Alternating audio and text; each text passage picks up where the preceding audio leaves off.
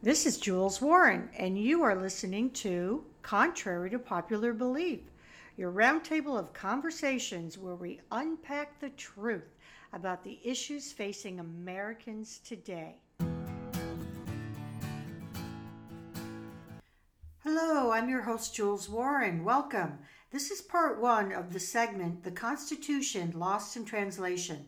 I'm going to talk about the overall purpose of our Constitution and the horrific outcomes we are experiencing right now when our government steers away from our founding beliefs. In part two of the Constitution segment, we will take a look at the amendments that are being misused and what they really stand for. If you haven't paid much attention to it or don't know what the Constitution contains, the time is now to get familiar with what America really stands for. There are a handful of issues going on that clearly show the decline in our nation when we steer away from our country's founding beliefs. Let's start with the left's gross misuse of our justice system to bring down other opponents in order to retain power. This is called tyranny. I don't care how much you dislike Trump, if you do, or what your political party of choice is, we all have to recognize that this is simply wrong and the biggest destruction of our nation. This is not to be underestimated. The last time we experienced corruption and tyranny this bad was in the 1800s. It is what provoked the Civil War. We also need to take a look at the ideology and wokeism that are replacing our core values. We are seeing how it is affecting the mental stability of our young people. They are getting gender manipulation shoved down their throats and being taught to hate our history and we're all being brainwashed that everyone is a racist or a white supremacist. Thirdly, the federal government is interfering in every aspect of our lives. Do you really want to live with a government that is controlling absolutely everything? Open your eyes. It's happening right now and getting worse. Take a look at what has been going on. Have you forgotten the ultimate control and shutdowns with the pandemic? Making us get vaccinated or lose our job. We were forced to shut down our businesses and now telling us we cannot use gas stoves, ceiling fans, and we don't have the right to know what our children are being taught in school? How about being hunted down by the DOJ when our opinion threatens their agenda? How about our voices being silenced when our opinion challenges the establishment? These are just a few examples of the control taking over our lives. They are real and they are happening right now.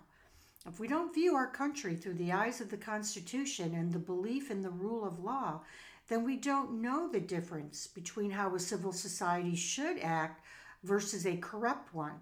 We will continue to accept the corruption, the overreach of government control, and our freedoms being taken away. Without believing in the Constitution, we are enabling ourselves to be manipulated by our leaders, the justice system, and the media. We are choosing to be brainwashed with the propaganda and the fear tactics.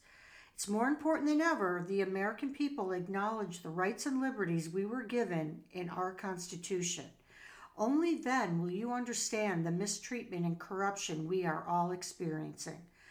If we haven't understood how the Constitution keeps America more stable, more secure, and prosperous, then simply take a look at how our country is unraveling into a chaotic state of a third world mentality.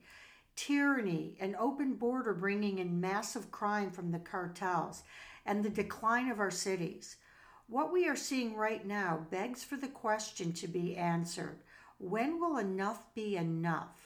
When are you going to finally be sick and tired of watching our government treat America like a third world country? It has to start with the American people demanding it can no longer be tolerated. Let's not forget the government of the U.S. exists to serve its citizens, not the citizens being controlled to serve the political power play. And this is exactly what we are experiencing right now.